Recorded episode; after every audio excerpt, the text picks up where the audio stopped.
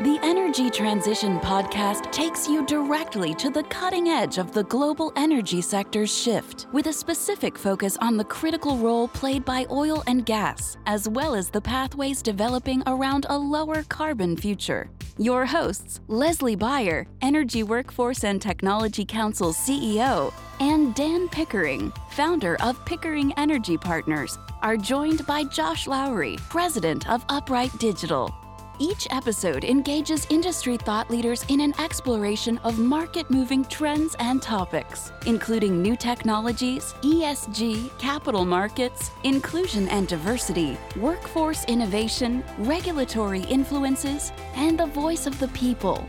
Join us as the Energy Transition Podcast looks at the state of the traditional energy and oil field service sectors emerging technologies, and the path ahead in a world of lower carbon energy development. Welcome to the Energy and Transition Podcast. My name is Josh Lowrey. We are coming to you live from the Upright Digital Studios in Houston, Texas. I am joined, as usual, with the co host extraordinaire, Mr. Dan Pickering. Dan, how are you, sir? I am doing great. I just came back from four days of basketball total immersion. I went to Greensboro, North Carolina, and watched March Madness. Nice. So I watched uh, Friday and Sunday games. Okay. Saw Kansas State and Xavier come out of that regional, and so you put March Madness together with Bank Madness, and it has been a busy last ten days. Uh, how's your bracket doing? I don't want to talk about that. Yeah. I want to talk about the fun that I had. Yeah, that's And you? What's going on? Um, well, my bracket is uh, I've got Houston in it still, so that's one. Uh, everybody else is out, I believe. Um, life is good. We took the kids uh, skiing, snowboarding for spring break, spring break. which is a lot of fun. Awesome. Yeah, we put my little ten-year-old girl on a snowboard, and she cried for two days, and she finally got it. So I, I think the permanent damage that I was hoping wouldn't be done is is not going to be done. So that was great. Um, but yeah, just life is. We are in a sweet time in life and trying to enjoy it. I, I got really deep on this. I don't. I didn't expect to go that deep, but honestly, the uh, the snowboarding with my daughter. I spent a lot of time with her on the mountain, just her and I. Yeah. And you know, normally it's my son and I, and it just to see her kind of break through was awesome. So really enjoyed the That's spring great. break time. Yeah, it was fun. So she's she she kind of pushed through and came out of it. Uh, she lost a tooth at the same time, so she comes out with this tooth, and she's like, "I'm just so proud of myself." so, really good time on spring break. It's good to see. You. I'm glad you had a great time and, and watching some March Madness. Did you go over with your wife as well? Uh, no, this was a guy's trip. Yeah, So, that's I, I don't. That's a lot of basketball. yes. If if you if you think about everything you imagine on a guy's trip, we had it: poker, beer, late nights. You look great. Bad food. I guess know. we are in the middle of the week here, so you've had some recovery yes, time. I've been re- I've been recovering. yeah, well, good. Yes.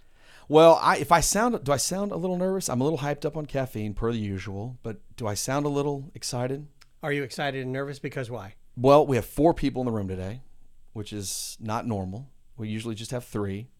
I've done more research for today than I've ever done. So I'm either going to blow this or I'm going to just hit a home run. We're about to see. TBD. I think you're going to hit a home run. I do too. And What do am you I want to kick off? No. Or do you want me to kick off? Yes, you do this. This is I, I just did my part.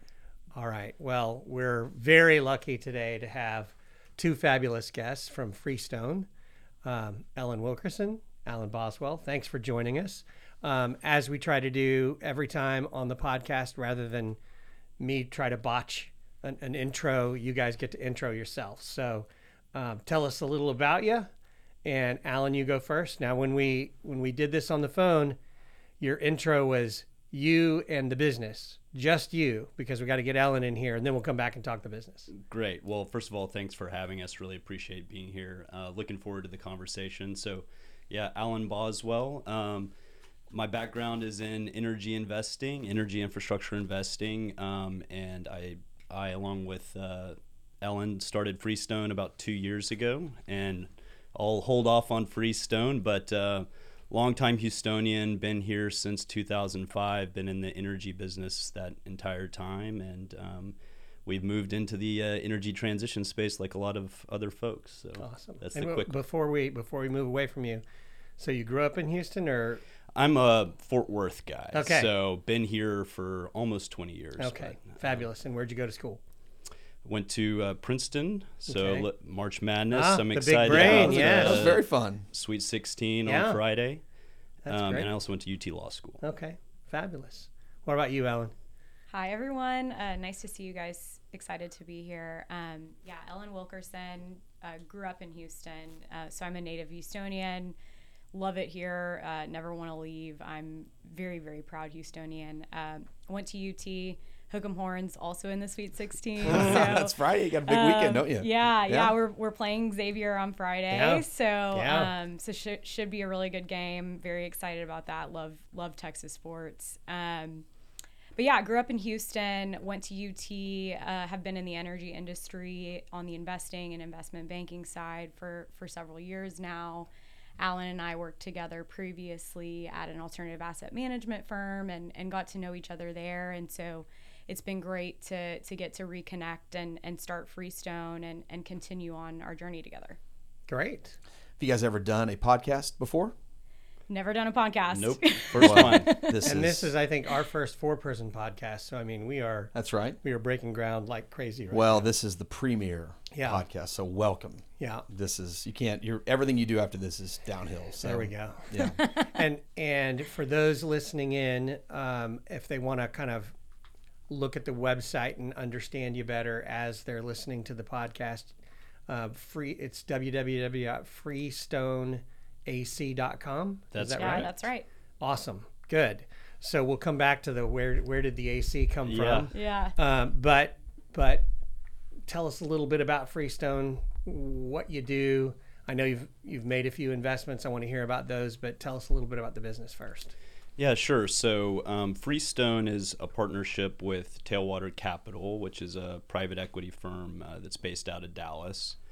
And um, like a lot of other private equity funds that have focused in uh, traditional energy infrastructure investing, they've started to branch out into um, energy transition and try to find ways to play in that space. So they have a number of portfolio companies, um, probably close to half the active portfolio companies now are in some various form of energy transition. And Freestone is one of those. Our mandate um, is a bit different in that we're putting together a portfolio of minority investments, early stage kind of growth investments to, to help um, startup uh, energy transition companies, circular economy companies um, grow and get to the next stage. Um, overall, for Tailwater, the strategy, I guess, is once we once we um, provide that growth to for them to be able to come in and uh, accelerate it with uh, bigger check sizes. Okay. So. And so, Ellen, what's what's the ideal check size for you guys? And is it, are you a seed investor? Are you a Series D investor? Everything in between? Yeah, so I mean, we're pretty flexible on our check size, but we typically target anywhere from call it five on the very small side to $25 million um, with the hope and the investment thesis, as Alan mentioned, that hey, let's put a little bit of money to work now and kind of continue to support the company throughout its life cycle. And then hopefully Tailwater can come in and say, okay, let's let's really put the pedal to the metal here, commercialize the technology, and really grow the business. Um, in terms of the stage of companies that we invest in, you know, I think a lot of people in the venture space like to use what we call alphabet soup to describe the the stage that they invest in. Um, you know, I'll I'll say we typically do invest in Series A, but rather than a specific Does that mean pre-revenue to you, or? It, it often does mean pre-revenue but typically the way we invest rather than by a certain stage is by technology readiness level which is a way to describe how ready or how mature a particular technology is and and so you've so tell us a little bit more about that. So technology readiness. Um, I assume that the less ready it is, the higher the returns got to be, the bigger the risk is. Is that the right way to think about it? That's the right way to think about it. I mean, um, for us and Tailwater, we're not looking to take extreme technology risk. Okay. Um, so how we look at it, at it is we want to be at a technology readiness level where we feel like the main risks are more around market adoption, uh, commercial scale up, um, things that we're more um, capable of underwriting as um, infrastructure uh, investors versus you know none of us come from the technology space, and so we need to see it proven and or at least um, through diligence can prove that it's it's working on a scale um, that's satisfactory to, to meet those those thresholds. Yeah, and we can use our experience and and Tailwater's resources and Freestone's resources to to underwrite and assess that risk with the experts that we have at our disposal. And you said none of us. uh, Us implies there's more than you two guys. i mean, how big is is Well- Freestone, and then how big is Tailwater behind you? Yeah, so there's three of us at Freestone, so we have one more um, uh, employee at Freestone, and then uh, Tailwater's forty something investor investment professionals, and then they also have some uh, an in-house technical team that uh, helps us in in some cases as well. And you, you mentioned bring the the companies along that you're investing in. Like, how involved are you with those companies? Yeah, I so I your mean, investments. Yeah, I mean, on all of our current investments, we sit on the board of those companies. And so, you know, it depends on the maturity stage of the company, but venture is very different from private equity in the fact that these are often scientists that are founding the company. And so they often need a little bit more help on the business side than maybe a an experienced serial management team would in the public or private equity space. And so while it is a minority investment, we typically are on the phone with the the CEOs and the management team, you know, at least monthly, if not if not more frequently than that, and, and trying to help them connect them with the right people um, as they mature through their their life cycle. All right. Sure. And so, what areas do like do you like, and what areas do you not like? Because energy transition is such a broad statement. What what's exciting and what's not exciting for you guys? So, so you know, ultimately, we're we're always looking at things that can evolve into an infrastructure like uh, investment as they grow, and so um, we've really honed in on the waste to value space Okay. um, as as something of, interest.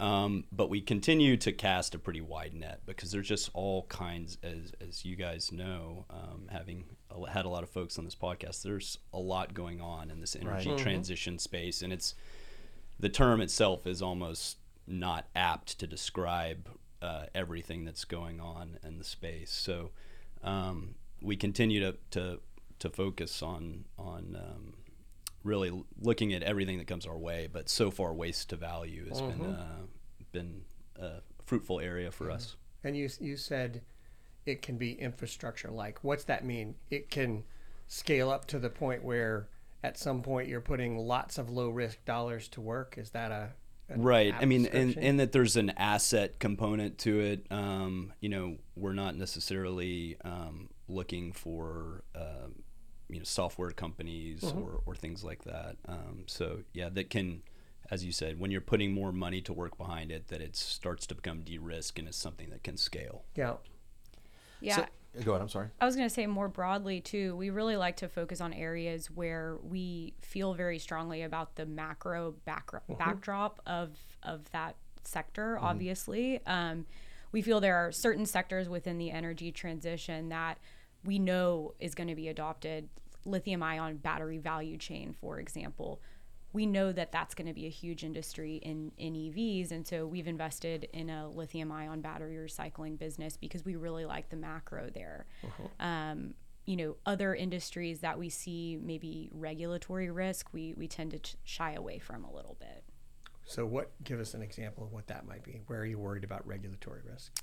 Uh, we see regulatory risk within, you know, low carbon fuels, the hydrogen sector. You know, we think those are going to be massively adopted industries, and they have been.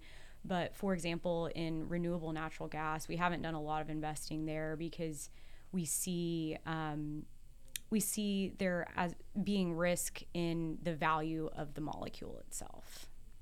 The value of the molecule. I mean, so you think that forty dollar RNG gas might be twenty dollar RNG gas or Exactly. five dollar RNG gas? Yeah. Okay. Yeah, or we don't know. We don't know. We don't know. 'Cause- We don't know. Yeah, ultimately, um, It's hard for us to a- underwrite a, a that. simpler way to put it is that we focus on things that are economic without subsidies. Okay. Yep. That does eliminate a number of things right now. It does. Okay. And so CCUS, who we've had a lot of CCUS guests on the podcast, that would be an area that doesn't really work right now without subsidies, right? Without tax credits.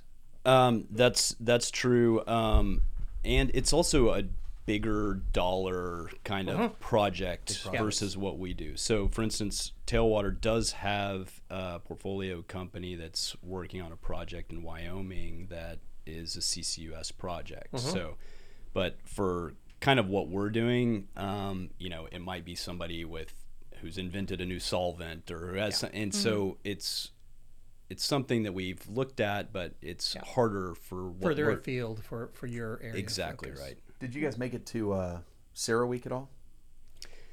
We- well, yeah, make it is is one we've we attended the uh, ancillary events of uh, cocktail receptions and Fair things enough. like I mean, there's that. a lot of value in those too. quite yeah, honestly. exactly. 'cause, I mean, it's it's uh it's an expensive conference, and It is for a- for a it's small uh, honestly. yeah, Yeah. a small shop like us on a shoestring budget, we um, got a lot of value from just having meetings in and around it. So Well, the reason I was asking is I did I was lucky enough to get a ticket because and I've been in this business for 20 years. This is the first year I've been, but it was a, there was a lot of hydrogen talk. That's why I was asking.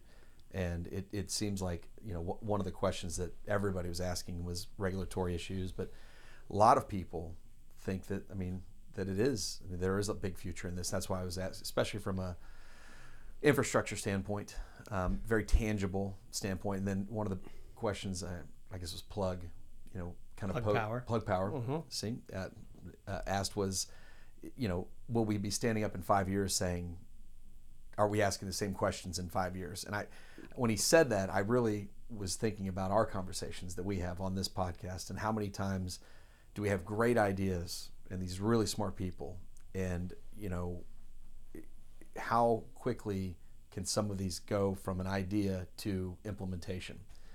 And i when i'm listening to you it sounds like you guys aren't you don't want to be asking the same questions in five years Yeah, exactly. I mean, for us, it, it's not a matter matter of if hydrogen is going to be used, right? Like hydrogen is used in so many processes today, but it's a matter of what exact application is it going to be used in, and that's the question that's hard for us to underwrite. We don't know what sector of the value chain or what subsection of the value chain is going to be the value creation sector within hydrogen. and that's what I, so i was looking at your website and it is it has a lot of areas of interest on purpose obviously Yeah, it's on purpose. I mean, we want we don't want to foreclose anyone reaching out and that has a good business idea. We want to make sure that we're seeing all the potential um, companies out there that are trying to raise money and, and talking to as many as we can because, um, you know, we have our ideas about you know where we want to focus, but also you know, th- as you said, there's a lot of smart people trying to s-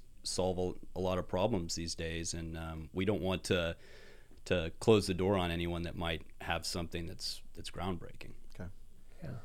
Well, maybe it's a good segue to talk to us a little bit about the investments you have made. So, I think you've done three deals. At least that's that's what we've we've seen on the website. I think. And so, tell us a little bit about the companies, and that'll give us a good ex- idea of how you're translating this kind of conceptual investment process into actual.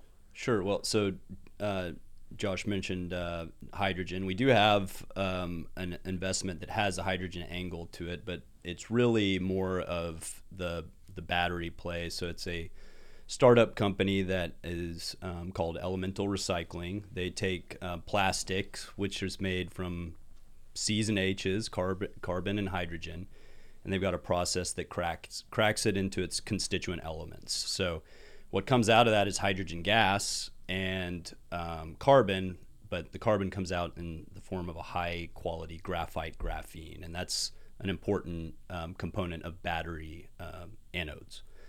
So um, we're funding their first commercial plant. Um, they're actually, as a matter of fact, up um, in New York this week watching the pressure test on on the machine to make sure it holds pressure. And so we're hopeful that Um, we'll see some product coming out of uh, of that. Where will the plant be here in Houston? It'll be here in Houston. Awesome. Yeah, so excited Love about that. that. Yeah, that's great.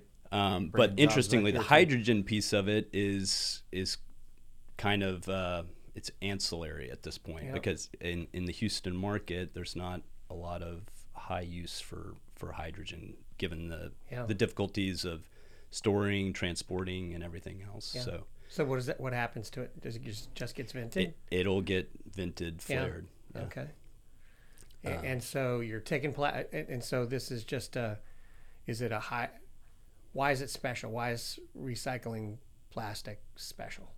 Because Well, we've it's been doing it for a long time. it it it we have been doing it a long for a long time but you know as people have seen in the news over the last couple of years a lot of it is actually just going to be burnt in another country and actually not being efficiently recycled so if we can take it in a low carbon process and produce a valuable critical mineral you know we're trying to produce more batteries in the United States that's used in the production of batteries um, that's a that's a big step forward for us You called it earlier waste to value. Is that what you were calling it? Exactly. Yeah. So yeah, this is a this is right on point there. And you know, currently graphite is produced uh, either from mining or synthetically from pet coke, which is uh, you know from a petroleum uh, product. So this is a, a cleaner way to produce it as well. Man, I'm I'm hitting a home run on this podcast. I know. I just I, I wasn't sure, but I'm hit, I'm just killing yeah. it today. You you you. this prep was a great you idea. thought and you knew. Yeah. And so does graphite sell for a, a high dollar number? Is that a big? Yeah. So graphite and and then graphene, which is a really nascent market, can sell for you know. Seventy-five dollars to up to hundred dollars a pound. Now the hundred A pound, not a ton. right A pound. a pound um, and those those higher dollar prices are right now on real small scale people are trying to research what what to do for graphene but it's it's got huge potential for Mm-hmm. strengthening materials um, could be in cements could be in paints um, it's used in a lot of different things so it's it's exciting And it's and in this instance and it's you- green. yeah, it's green, and you're also taking basically trash, at, which has no value, Mm-hmm. uh, very little value per ton, per pound, and uh, and creating something very Okay. valuable. And so you made an investment in the company when? Last summer, Okay. So summer of 22. Mm-hmm. And when do you think you generate first? When's the plant get finished, and when do you generate revenue? um, we're hoping that the plant will be finished this summer, and we're starting to generate revenue uh, this year. Okay. so So pretty quick. If you're Pretty testing quick. the machines now, it's pretty quick build for the facility. exactly. yeah. Okay. so it's it's it's very exciting. I think there'll be you know there's going to be the you know time to work out the kinks and lower revenue at first as we kind of optimize things, but um, um, we're very hopeful that we're going to see some good production this year. So That's awesome. And just ballpark, how long does it take to pay out that facility roughly if it operates as you expect? as we operate, uh, I, I, I don't even want to say it's it's so uh, silly, but it'll be a very quick payback. fast, so very it's it's a Less ve- than a few years. Or Yes, Okay. yeah, yeah. So the technology was the key angle here. It's the patented, technology and, and and as we were talking about earlier it was something that had been they've they've demonstrated they have product that they've made um, they've shown that the process Mm-hmm. so it was an engineering um, issue of making the machine of size and Scaling up the machine. scaling Okay. and everything else and that and so that's the that's the risk that you guys took. That's the risk that we're You taking didn't you yeah. did you felt like it worked. You just didn't Yeah. know if you could make a And we're- machine big enough to work at size. Exactly. Right. And very comfortable that the market's there, Yeah. that the product's going to move. Um, so that was the key risk. Okay. So that's element recycling. Yeah. What's- Momentum Technologies Okay. is another one we have. Uh, this is the lithium ion battery recycling business I, I alluded to earlier. Uh, we invested in this one in December of 2021. It was our very first investment. Um, we have made two rounds of investment in the company, so we continue to support it.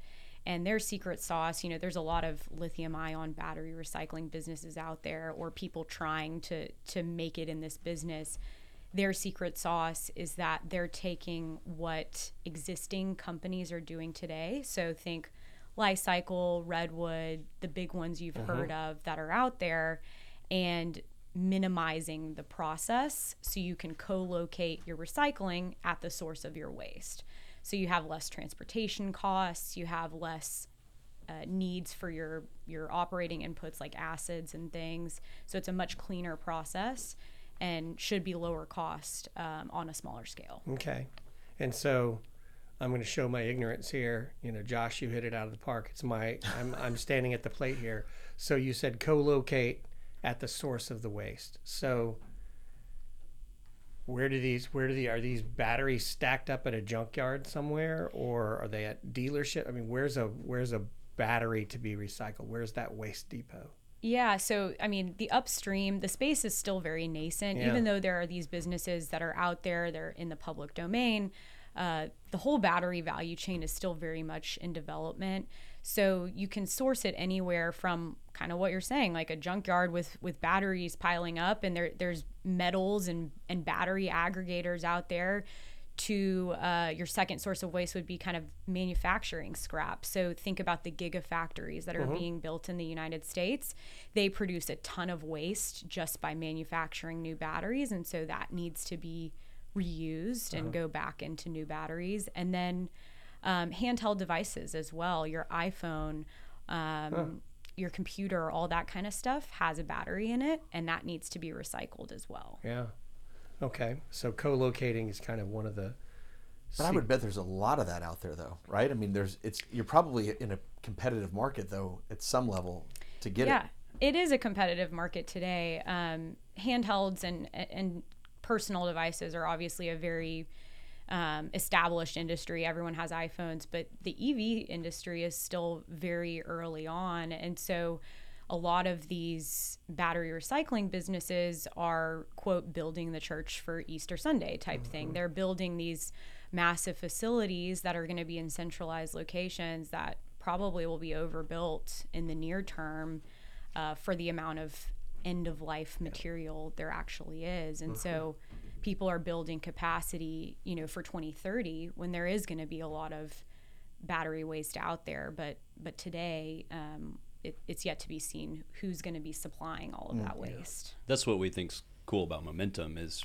because there's not a lot of supply right now when you're waiting for these 10 year life plus ev batteries to kind of come to their end of life they're smaller scale so the other companies she mentioned maybe there's they're 40,000 50,000 ton you know type facilities to, per year to be economic we're talking about being economic on a local basis at a thousand tons per year um, which is a competitive advantage, you know, in this period over the next decade when the black mass, which is the mass of recycled battery, is what they call it, uh, is in short supply. Yeah, and so they can go after they can be competitive in the fact that they can go after different sources of black mass or end of life batteries that are more hmm. localized, smaller smaller sources that you know Li-Cycle and Redwood and these big companies don't have the luxury of spending time chasing because they need forty thousand tons per annum instead of a couple thousand tons per annum. Okay. So elemental, el, is it element or elemental? Elemental. elemental and momentum. And Yeah. so Wastelink is the third. Wastelink is the third. I'll, I'll be quicker on this one. That's okay. Yeah. Um, yeah, so this, um, and I, I know I mentioned software. This has a software angle to it, but ultimately they're kind of a waste logistics business, and they're using software to optimize um, the industrial kind of uh, commercial and industrial hazardous waste space. So they have uh, an ERP, uh, uh, enter, enterprise resource planning software that um, brokers use um, to um, submit submit waste profiles um, and e-manifests and things like this to um, treatment and disposal facilities. And since they see all that data through their software, they're able to provide logistics, um, direct you know significant volumes to to these uh, treatment and disposal facilities. So it's kind of an aggregator of this um, this hazardous waste space. So it's it's a bit different than the others. There, this is more of a circular economy type angle, in that there's you know taking some trucks off the road, optimizing a kind of a, a very stodgy industry where people are operating on a very low tech basis. Um, and so, But, uh, but you're you're saying these guys, they're the software that does it, or they're Well, they they have actually the- taking ownership? they have software. Um, they don't take any ownership. Um, the software is the tool um, that kind of collects volumes for them, but they do um, have assets that that facilitate volume movements from um, brokers and originators of hazardous waste to treatment and disposal facilities. So they're using they're using data and information to get smarter about how all this stuff moves around, and there's And make it- value in knowing that. yeah and making making it more efficient it cuts overhead for their um, customers but also they're able to um, you know optimize freight lanes for trucking et cetera like to, to cut costs so that they're able to share in some of that margin Yeah.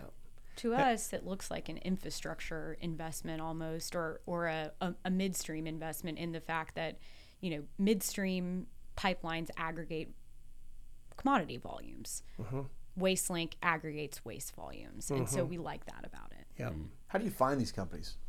How do you the three different companies that you're investing in? How are you locating them? Or we've gotten really involved in the Houston startup community to be to be honest and and it, I think it's really served us well. Um, Momentum is was a graduate of the Halliburton Labs accelerator program. There's a lot of really great companies coming out of Halliburton. Uh, we continue to stay close to them and and they're they're presenting a lot of innovative companies uh, Scott Gale will feel very Scott- happy about hearing that. Yes. Yes, Scott's very uh, sharp no guy. Scott, no no Dale Winger. Um, they're they're great guys. Uh, Greentown Labs is also a great great source of Mm-hmm. new companies. They're incubating a lot of real asset, innovative, early technology infrastructure type companies that we would be invested in. And so, uh, Elemental Recycling was came out of Greentown Labs, and so through that community, it, it's been great getting the, the venture space is is very different than coming from the private equity or, or public equity space. It's so collaborative, Right. and everyone works together. Uh, so people are always showing showing their friends deals because um, you want other like-minded, smart people to work with you on helping these companies grow. I would assume there's sort of strength in numbers on the underwriting front as well. Absolutely. You love it, and three of your pals hate it, then makes you love it a little bit less. I would assume, or it makes you underwrite harder at that point. Yeah, absolutely. It's a it's a risk management um, sanity check, if you well, will. and there, but isn't there isn't there feedback that we've gotten that the venture world in Houston's not that great? It's a little tough for it to be a venture capitalist here in the, the Houston area. Haven't we heard that before on this? Well, I think I think it's all relative, right? I mean, we've heard it's the the environment and the mindset is probably easier or better. I hate to use the word. I hate to say anything's better somewhere other than Houston, but um, you know the it's just a more established ecosystem on the coasts. You know, generally. I think Yeah, I, I mean, but I would also say that the companies that are coming up in the Houston area are different than the ones that come up in the Bay Area. talk about that. Well, so you know, and we mentioned the infrastructure angle. I think there's a different um, investment skill set of underwriting some of the super high tech, you know, um, companies that come out of Silicon Valley versus the ones that are from engineers that came out of Exxon or engineers that came out, you know, that came out of the Houston ecosystem and are solving a specific energy problem that they identified while they were in the conventional energy space. Right. And so that's what I think is so great about what's developing in Houston is that, you know, we have all of this knowledge about conventional energy and the problems that we need to solve Great point. and it's um, it's a, a different breed of startup is coming out. It's almost here. an advantage you guys have, really, to be. I mean, you're both Houstonians. I mean, the Fort Worth Houstonian people. That you, it's it's not foreign to you to have grown up around this at all times of your life, other than the East Coast schooling, right? I mean, this is you know these people, these families you've grown up with. You see the downstream, upstream, midstream, and to see kind of all of that, and then what's needed. This is just a natural evolution in your careers as well. So you're probably seeing things that because you you mean you mentioned that we don't want technology. I bet you a guy in San Francisco is not saying that at all, right? He's probably almost exclusively looking for some type of technology. I would think. or, or software. Uh, Yeah, I'm saying that's, that's right The word. and, That's right. That's and as using, far as you know i agree with what you're saying about just kind of our our network here in, in texas but also just from our you know our investment experience and tailwaters you know underwriting something that is turning into a project management that has an engineering component that's hard asset that is not something that is natural for a lot of vcs Yeah. So let's let's talk about that a little bit because you're you're investing in different things than you have earlier in your career. And so you were traditional energy people and now you're energy transition people and I'm using those terms broadly. Right. And so talk about that making that adjustment or change. I was going to say talk about making that transition. It felt a little bit too punny, but um, has it been easy? Has it been hard? What were the easiest parts? What were the hardest parts? Yeah, so I mean, Alan and I both came from the oil and gas space originally, and the interesting part about all of this is, you know, we we we mentioned we formed Freestone two years ago. Right coming out of COVID was when we we formed the company. At that time, there was a lot of froth in the market, and and there were a lot of people entering the energy transition space that had not been there before for us, we had already come from the energy industry, and the molecule is the same. The electron is the same. The molecule is the same. And so for us, we already understood that. The energy transition space is still very nascent. The technologies that we're investing in are still very nascent. And so we're learning as we go, but I think everyone in the industry is. And we have a we have a leg up because we grew up in oil and gas and we understand how energy and commodities work but the technologies themselves are, are new and and we're learning as we go Yeah, there, there's not a lot of folks that have a 30 year um, investing experience in the energy transition. Right. So Right. um, I think everyone's learning along the way, but it's you're bringing all the same skill sets that you know you've developed uh, throughout your career to the. I mean, I actually think that it's it's people just like you that are going to do this. I mean, that's the whole point of this podcast, really, is to is to get our oil and gas, you know, friends and family to say, "Hey, let's pay attention to this," because that experience and that little that little something that you can't learn quickly, right? That that you've seen over a 30 year career that will make the difference. I mean, honestly, I do believe that the transition will be sped up because of our oil and gas friends. So, Agree. You mentioned frothy valuations, and so if we jump in the slightly back, not the way back machine, but so you started this business as a SPAC, we and did so but it's not a SPAC anymore. So take us through, Yeah, take you, us through SPACville. you mentioned AC as part of our Yeah. uh, uh, website, so that that we were kind of stuck with. But um, so because we started as Freestone Acquisition, um, and we registered a SPAC, we're going to take it public. So this was in 2021. Um, you know, and we, as we did our work in the space and saw all the companies that needed money, it we just came to the conclusion that there are a lot more companies that need growth capital um, than there are companies that are multi-billion-dollar public company ready companies, and so we made a strategic decision to to uh, step away from the SPAC. Um, it, it also helped us that there were five or six hundred SPACs out, and Yep. we just thought it was. So you a- never went through the process. You didn't list. You were not trading. No, we we we yeah we went through the S one process, had all of everything ready to go, um, and we hit the pause button and and decided to uh, pull our registration statement and not go forward, which. Um, Probably you know, saved not to pat ourselves your on the back. yeah. Uh, I think it was a great decision. yeah yeah, Um, and you know, I think we're seeing a lot of SPACs um, wind up um, now, and they're all giving their money back. It's it's um, it's a tough vehicle to make work um, in a com- in a super competitive Yeah. market. Um, Yeah. I think it was a great vehicle when it was chasing fewer deals at smaller size.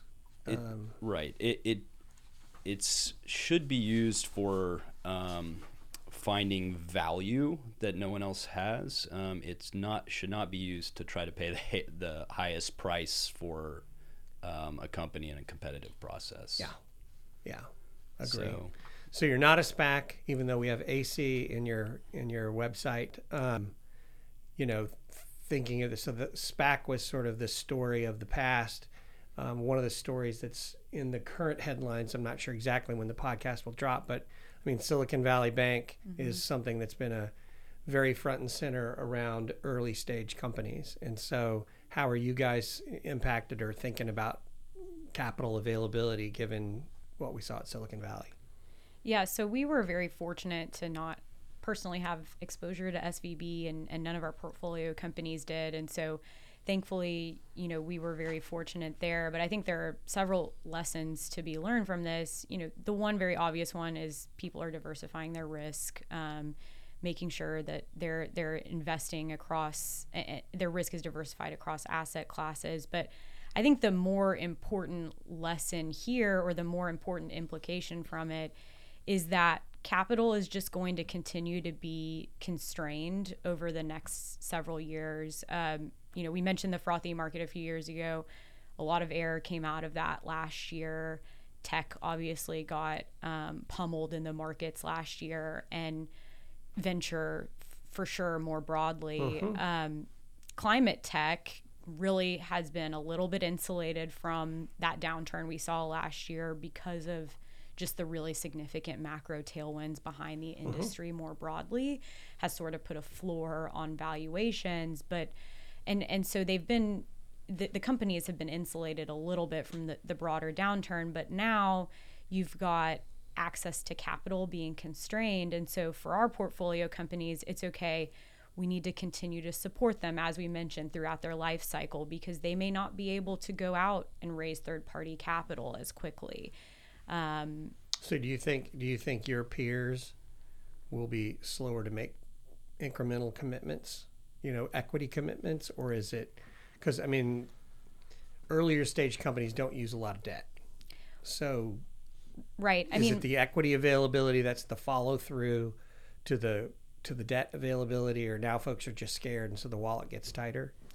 Yeah, and I think venture firms are going to be pickier about which companies they continue to follow on. I mean, you know, a venture a venture fund is typically comprised of initial investments and then follow-on investments, and so making sure that they have enough dry powder left in the fund to make those follow-on investments to continue to support their their companies that they like through maybe a lull of of financing, I think is going to be paramount. Yeah.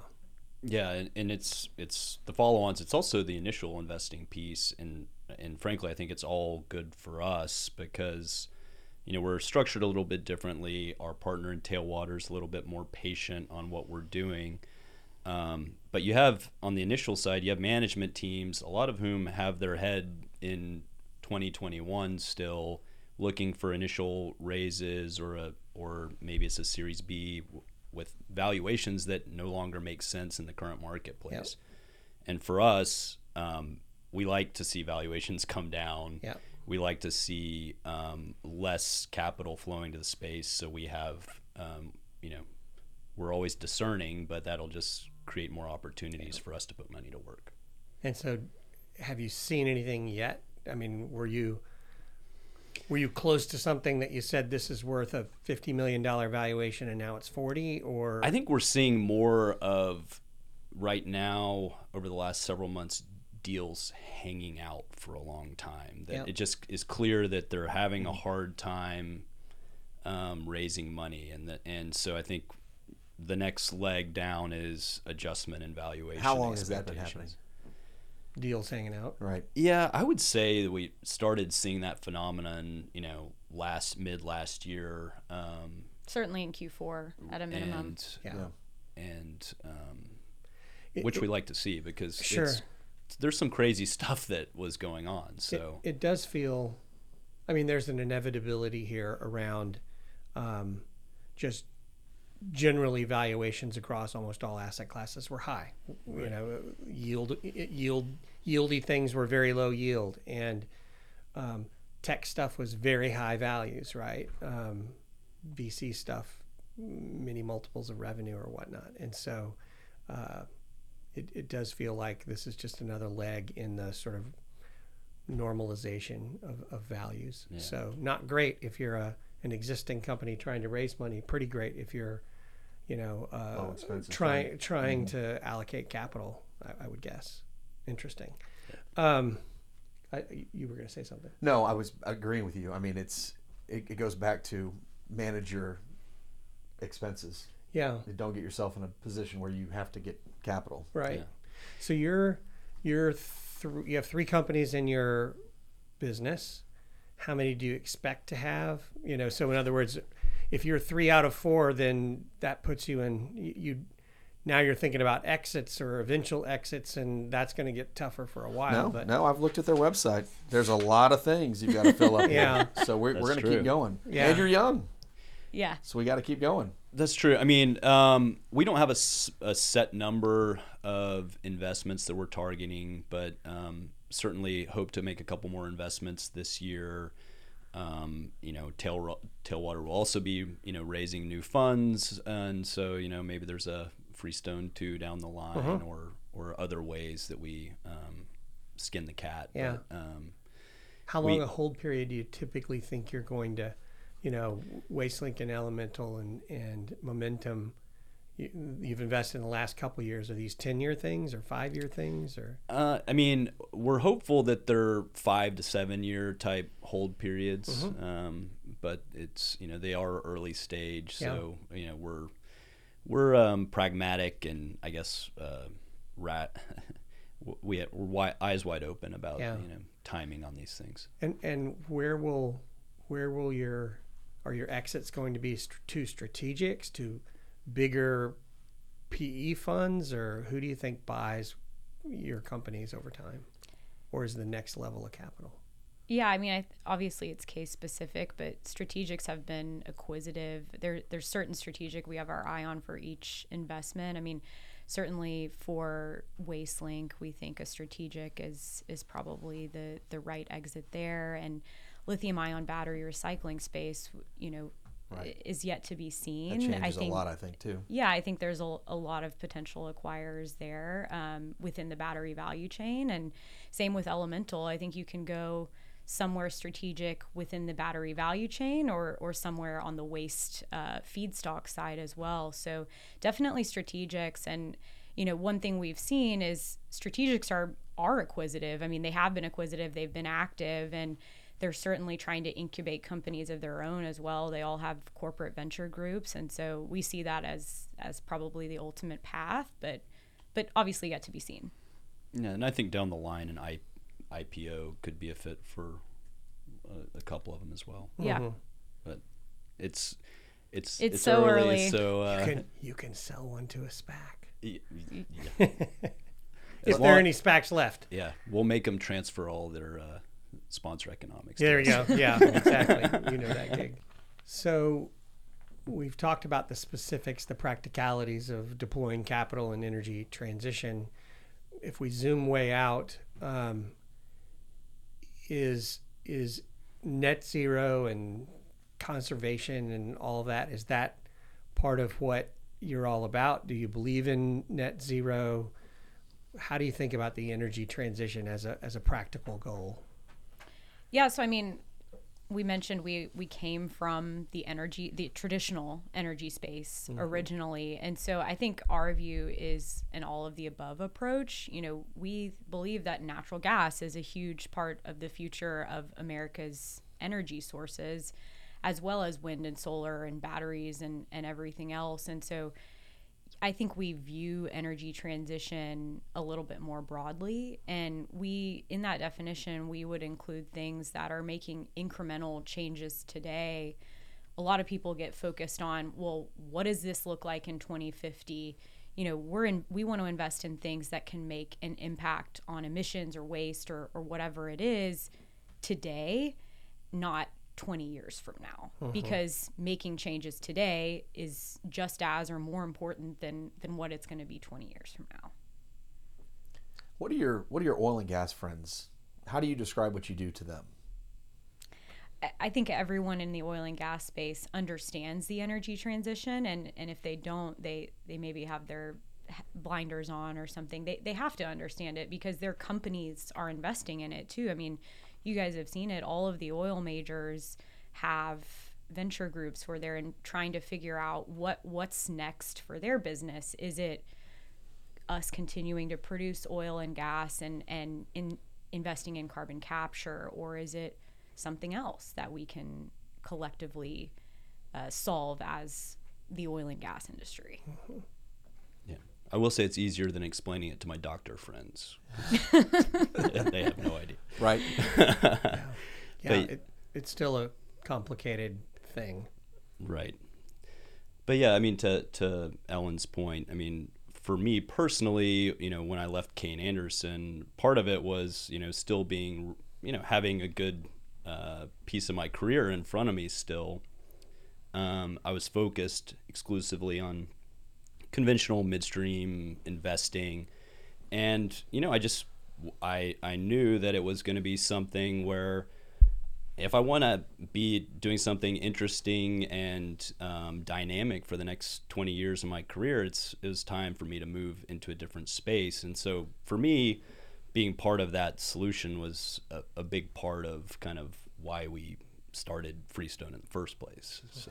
I mean, did you always want to be an entrepreneur, and you just said, "I want to do this in the energy transition space," or, or I mean, is, are you saying they just they well so coincided together, yeah, um, yeah or were for you just passionate about this? for me, um, you know, I, I've been was in investing. I wanted to continue to be in, in investing, but I wanted to find a, a way to move into a growth space and to be doing something that um, I thought was important for the next, you know, dec- several decades. Yeah. What about you, Alan? Absolutely. I mean, same thing. You know, I wanted to be in a high powered, exciting industry, and that, that's what I viewed energy transition broadly as. And for me personally, if I look back on my career, I've progressively gone to smaller and smaller companies. It doesn't get much smaller than three at this point. Right, right, exactly. And so um, I think it was always kind of trending towards starting something or joining a small group for me. Um, and, and it just so happened that it happened to be with Alan and uh, someone I work with before and, and really respected. So, That's great. That well, is. you're you're being entrepreneurial in a business funding entrepreneurs. So give give give entrepreneurs some advice or if if if there are a bunch of startups out there listening saying I'm calling Freestone tomorrow to get some money, That's right. what advice do you have for them? What's going to be the most successful way to raise capital in the next 36 months with an energy transition idea? yeah. Uh, You startups both, are you both get to answer. startups are inherently resource constrained entities. That's what a startup is. They are a group of entrepreneurs that are trying to raise capital and trying to create an innovation or something new. And so, with that comes time management. And to me, the most important part of all of that is people. Not hiring the right team can kill a company very, very quickly. Includes Freestone. We're, we're, we're very lucky. We all um, get along really well. I think our culture at Freestone is great, and and I would extend that advice to founders as well. I mean, if you don't get along with your team, you're you're not going to make it. You you don't have enough resources for not everyone on the team to be pulling their weight, and so having the ability to figure out how to motivate your team and make sure you're all rowing in the same direction, I think is paramount. Yeah, I would agree with that. the The team uh, is hugely important. To your point on near term uh, advice, um, I think having resetting your valuation expectations. Um, forget what you heard your friend raise money at their valuation. You can forget all that. Think about the long term and finding the right partner that's going to support you in growing your business and creating value and you know that's what what we're trying to do is we're trying to create win-win situations for us and the partners that we're investing in. And so it's not about what's your mark in a round that's that's meaningless. Ultimately, you know, at the end of the day, it's it's where where do you sell or IPO, and so the the capital raises along the way um, are are less meaningful. Just keep your eye on the on the long term value creation. That's what I would say. Keep your eye on the prize. Yeah. You know, the only hard part about shrinking down from a big company to a small company is I, I tell people this all the time. It's it's harder to run a small business than it is a big business because you have to be there's no off days for leadership and you can't hide. You know, not that you want to hide in a big company by any means, but you know, you can have a bad day and you just go to your office and you don't have to answer 20 questions, but when you're one of 3 or 10 or whatever your number you guys get to, you don't get that luxury. like you have to just be on more days than not. So, you know, you're gonna you're gonna love it. I'm two years into it. I'm sure you guys sound like you're having a great time. I I I'm, I want to hear more stories, and we'll have you back on here. Um, and it's I just I can't wait to hear more of what your team looks like as you guys grow. But the transition from you know whatever you've come to to to three, and then how you grow. I'm, I'll be curious to hear how that growth goes, and I mean that in the most positive way. It's just it's very it's very tough to lead small teams and keep culture as you guys grow. So I wish you the best of luck on that. Not wrapping up, but I just as an entrepreneur myself, I just I encourage new teams in that sense because um, it's just you know you at some point it's just you you got to wake yourself up and look yourself in the mirror Yeah. and go every day. So to We, truly we, the we get that for sure. Yeah. yeah. Yeah, Yeah. sure. Anything that, any last topics we ought to talk about before we go to our famous lightning round discussion? I think we're ready for the Yeah. famous lightning Let's round. do the- famous let's do lightning the lightning round. round. Yeah, I love there we go. This so is you guys know this. this is how We- people we've heard learn. it. We'll try not to talk over each other. Yeah, more about you than than. Well, they both all get of to the answer, other though, questions right? come on. Yeah, well, Okay. absolutely. So we'll do it. You want to kick us off Oh, with I the love lightning it. round? So Now, okay, you know the rules, right? Single single word, one answer. I've I've always screwed this up, so good luck with it. You ready? We'll start with you. Okay. Okay. Wind or solar? Solar. Solar. Okay. Yellowstone or Ted Lasso? Ted Lasso's two words. Ted, Lasso for sure. Ted. Okay, two Teds. Uh, cash or crypto? Cash. Absolutely cash. Okay. you know, we have not had many cryptos No. since we it's started up this thirty. podcast. Well, Bitcoin's up this week. yeah, it, no, it's it's huge making a run. move. Um, for 2023, the rest of 2023, I think the S and P is about 4,000 as we speak. Are you bullish or bearish? I'm bearish. I sideways. I Okay. think. Sideways, she cheated the system on that. Sorry. Cybertruck or the Ford F one fifty? Ford F one fifty. F one fifty. Okay. F 150 gasoline or F 150 lightning? Well, I could actually buy a, a gasoline one, so I'll go with the gasoline. Also gasoline, but not for the same reason. Uh, the infrastructure is not yet in place today, in my opinion. We need to invest in the infrastructure for the They're- lightning. You're Here, cheating. These Ellen. guys did not You're hear cheating. the rules to the game. This is great. it's fine. Um, yeah, let's just ask this wonderful question and get a one-word answer here. Does the Ukraine Ukraine conflict continue into 2024? Yes or yes or no? I hope not. Mm, yes. yeah. Whataburger or Five Guys?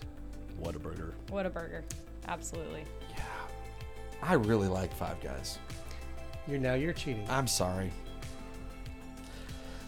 Am I up? Yes. Sorry, I blew this. Um, bank stocks or energy stocks? Energy stocks. Certainly energy right now. Taylor Swift or Ed Sheeran? Uh, I'm too old for that. I Ed guess Taylor Sheeran. Swift. Okay. I got called out the other day. The lady said a Swifty, and I I go, what is this? Yeah. Do you know what a Swifty is? Obviously, it's Taylor Swift, but anyway, I blew this. Um, work from the office or work from home? I, I'm an office guy. I, I'm a home girl. Okay. Do you think we'll see another IRA type bill here in the U.S. in the next three years? No. No. Um, University of Houston or Alabama for the March Madness champion? UT. Houston. to be And- realistic. Yeah, and and my favorite, my favorite, and the only consistent question in our lightning round: Will the Houston Texans make the Super Bowl in the next decade? No. No. Unfortunately, Breaking my heart. not. I'm a Cow- I'm a Cowboys fan. Hey so- now.